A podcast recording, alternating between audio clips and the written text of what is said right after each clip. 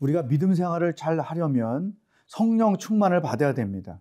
우리 신앙생활에 있어서 성령님의 역할은 너무나 중요합니다. 성령에 대한 무지는 믿음을 믿음에서 성장할 수가 없다는 것이죠. 동시에 또 성령 충만과 함께 알아야 될 것이 사탄의 역사입니다. 사탄이 어떤 존재이고 또 어떤 모습으로 우리 일상생활 속에서 역사하는지 오늘 말씀을 통해서 함께 묵상해 보도록 하겠습니다.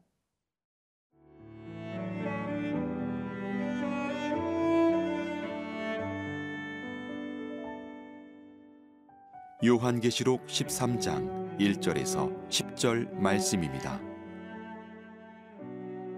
내가 보니 바다에서 한 짐승이 나오는데 뿔이 열이요 머리가 일곱이라 그 뿔에는 열 왕관이 있고 그 머리들에는 신성모독하는 이름들이 있더라 내가 본 짐승은 표범과 비슷하고 그 발은 곰의 발 같고 그 입은 사자의 입 같은데 용이 자기의 능력과 보좌와 큰 권세를 그에게 주었더라.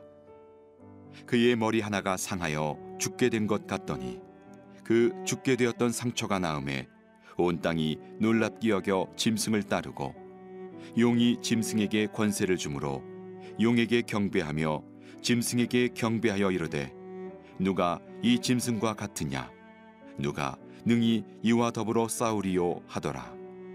또 짐승이 과장되고 신성모독을 말하는 입을 받고 또 마흔 두 달 동안 일할 권세를 받으니라. 짐승이 입을 벌려 하나님을 향하여 비방하되 그의 이름과 그의 장막 곧 하늘에 사는 자들을 비방하더라. 또 권세를 받아 성도들과 싸워 이기게 되고 각 족속과 백성과 방언과 나라를 다스리는 권세를 받으니 죽임을 당한 어린 양의 생명책에 창세 이후로 이름이 기록되지 못하고 이 땅에 사는 자들은 다 그 짐승에게 경배하리라. 누구든지 귀가 있거든 들을지어다. 사로잡힐 자는 사로잡혀 갈 것이요 칼에 죽을 자는 마땅히 칼에 죽을 것이니 성도들의 인내와 믿음이 여기 있느니라. 성숙한 믿음 생활을 하려면 성령님에 대하여 알고 또 성령 충만을 받으며 믿음 생활을 해야 합니다. 그러나 이 성령의 능력을 소멸케 하는 사, 사탄의 역사가 무엇인지도 알 필요가 있지요. 오늘 이 세상에서 사탄은 어떻게 행동하고 있는지 오늘 말씀을 보겠습니다. 1절 내가 보니 바다에서 한 짐승이 나오는데 뿔이 열이요 머리가 일곱이라 그 뿔에는 열 왕관이 있고 그 머리들에는 신성 모독하는 이름들이 있더라. 여, 여러분 이 말씀을 잘 보세요. 한 짐승이 나왔는데 이 짐승은 악한 세력 사단을 말합니다. 뿔이 열이다. 그 다음에 머리가 일곱 개다. 그리고 그 뿔에는 열 왕관이 있고 신성 모독이라는 이름이 그 머리에 있었다. 그러니까 자기 스스로 내가 왕이다 이런 표현을 하고 있는 것이죠. 어, 자기는 멋있다고 생각할지 모르겠지만 우리가 볼 때는 굉장히 어글리하게 보이죠. 근데 여기서 사탄의 실체를 이렇게 설명했어요. 신성 모독하는 이름들이 있더라. 하나님을 모독하는 이름들이 있더라. 5절에 보면 또 설명했습니다. 또 짐승이 과장되고 신성 모독을 말하는 입을 받고 또 42달 동안 일할 권세를 받으니라. 6절 말씀. 짐승이 입을 별로 입을 벌려 하나님을 향하여 비방하되 그의 이름과 그의 장막 곧 하늘에 사는 자들을 비방하더라. 자, 사탄의 가장 대표적인 특징은 하나님을 모독하는 언행을 한다는 것입니다. 하나님을 하나님으로 인정하지 않고 부인하는 것이죠. 하나님의 백성들을 부인하는 것이죠. 여러분, 이 하나님을 모독하는 가장 큰 표현이 하나님을 부인하는 거예요. 하나님의 창조의 능력을 하나님의 창조를 부인하고 하나님의 통치를 부인하고 하나님의 권세와 능력을 부인하는 것. 이게 하나님을 모독하는 행위이죠. 이게 사탄의 존재의 목적의 가장 앞에 있는 것입니다. 그런데 오늘날 보세요. 하나님을 모독하고 하나님을 부인하는 행위가 어디에 나타나는가? 저는 두 가지라고 생각해요. 그 중에 하나가 바로 진화론입니다. 하나님은 이 우주를 말씀으로 창조하셨습니다. 또 모든 짐승들을 각각 종류대로 창조하셨습니다.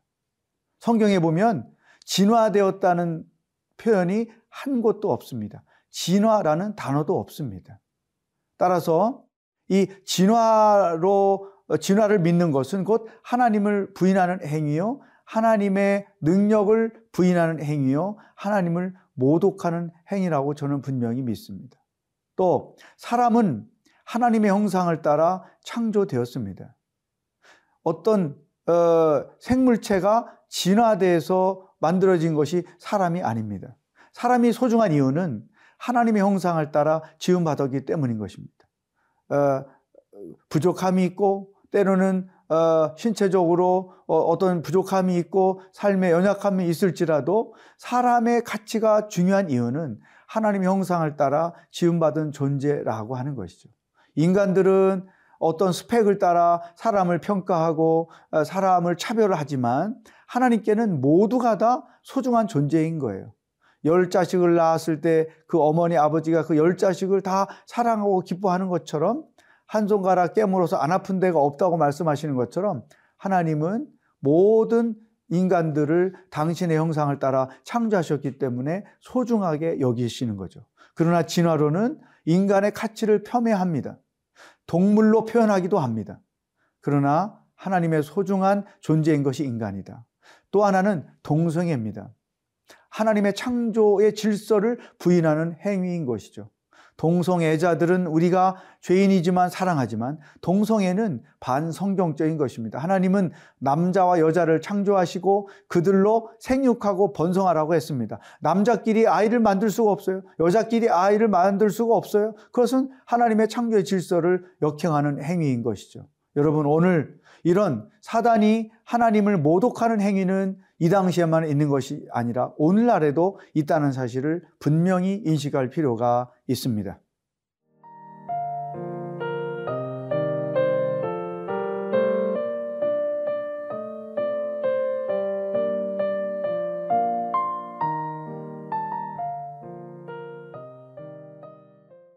사탄은 하나님을 모독하는 자입니다. 하나님의 하나님 되심을 부인한 자이고 하나님의 말씀을 부인하는 자다. 이것을 우리가 분명히 인식할 필요가 있습니다. 또한 사단은 어떤 능력을 가지고 있습니다.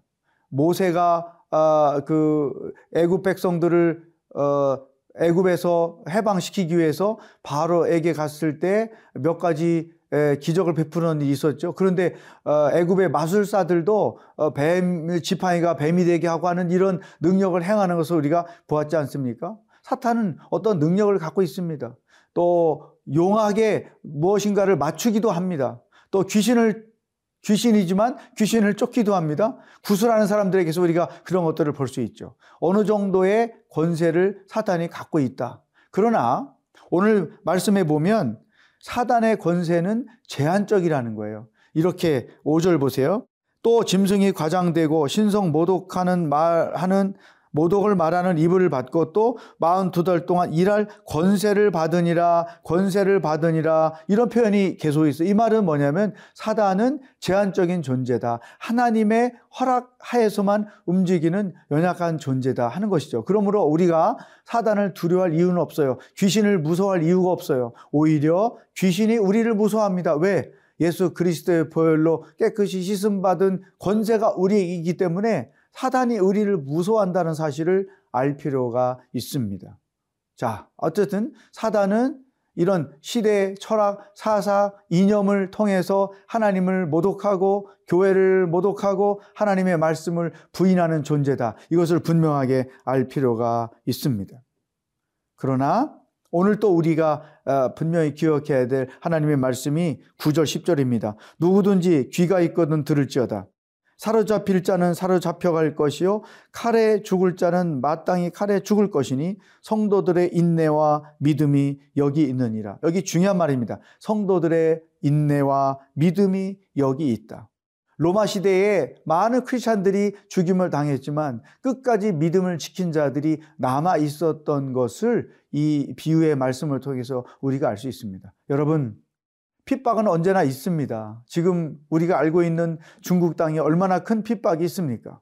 또 어, 핍박이 있는 나라들이 무슬림권에서 굉장히 일어나고 있지 않습니까? 이런 핍박 상황 속에서도 믿음을 지키는 자들이 있다는 것이죠. 또 이런 핍박이 아닐지라도 이 세속화된 세상 속에서 믿음의 순수함을 지키기 위하여 세상의 유행과 문화를 버리고 오직 성경 말씀에 근거한 가치관과 세계관을 가지고 사는 자들이 있는 것이죠. 이들이 다 하나님의 말씀에 근거해서 믿음 생활을 하는 것입니다. 그러므로 저도 지금까지 평생 믿음 생활을 해 보니까 또 교회 역사 속에서 끝까지 믿음 생활을 했던 사람들을 보니까 그들에게 인내와 믿음이 있었다는 거죠. 믿음 생활에는 인내와 믿음이 필요하다. 어떤 핍박이 와도, 어떤 환란이 와도, 어떤 시험이 와도, 어떤 고난이 와도 끝까지 믿음을 지키는 것이 필요하고 하나님께서 그 상황 속에서 나를 구원할 때를 기다리는 것이 필요하다. 어떤 때 그 기다림은 1년짜리일 수도 있고 3년짜리일 수도 있고 5년짜리일 수도 있잖아요. 하나님의 때가 될 때 반드시 이루어지기 때문에 기다림이 필요하다. 마치 아브라함이 76세에 부름을 받아서 약속의 자녀를 얻을 때까지 24년을 기다렸어요. 모세가 왕의 후보로 기름 아, 아, 다윗이 왕의 후보로 기름 부음 받고 나서 왕이 될 때까지 십수년을 지냈단 말이죠. 인내하고 기다렸더니 결국에는 하나님의 때에 이루셨다는 사실 우리가 알 수 있죠. 이 법칙은 오늘 우리에게도 동일하게 적용됩니다. 하나님은 인내하며 기다리는 자들, 어떤 상황 속에서도 끝까지 믿음을 지키는 자들에게 당신이 계획하신 놀라운 일을 행하시는 분이다. 그러므로 오늘 하루하루는 여러분이 인내하고 믿음을 지키는 여정이 되어야 합니다. 어떤 시험, 어떤 환란 가운데 내가 있다 할지라도 어떤 유혹 가운데 있다 할지라도 믿음을 지키며 인내하며 하루하루를 승리하는 여러분이 될 수 있기를 주의 이름으로 축복합니다. 기도하겠습니다. 하나님 아버지, 오늘 우리가 살고 있는 세상에는 하나님을 모독하고 하나님을 부인하고 하나님의 말씀을 하나님의 창조를 부인하는 사상 학문들이 많습니다. 이런 상황 속에서 절대 위축되지 않고 오직 하나님과 하나님의 말씀을 신뢰하고 그 말씀대로 살아가는 저희들이 되게 하여 주시옵소서. 어떤 시험과 환란이 온다 할지라도 인내하며 믿음을 지켜서 결국에는 생명책에 우리의 이름이 기록되는 놀라운 축복이 있게 하여 주시옵소서. 오늘 하루도 인내하며 믿음을 지키는 복된 날이 되기를 소망하고 예수님의 이름으로 기도하옵나이다. 아멘.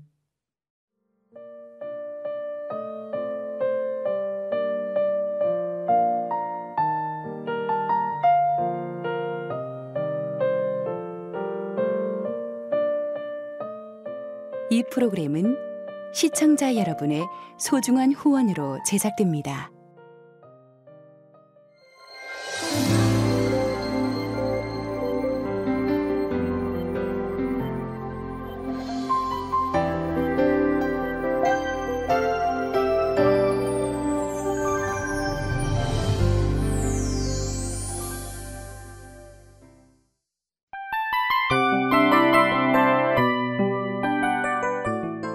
이 프로그램은 청취자 여러분의 소중한 후원으로 제작됩니다.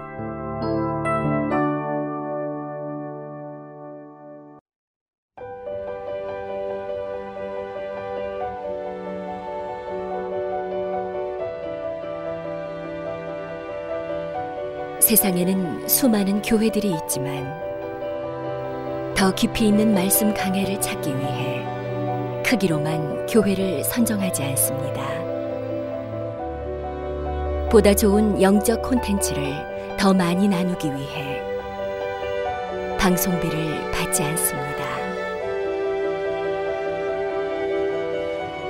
1년 365일 복음만 전하고 싶어서 우리는 광고를 하지 않습니다.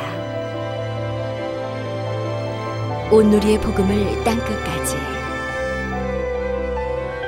CGN TV와 함께 땅끝 성교사가 되주세요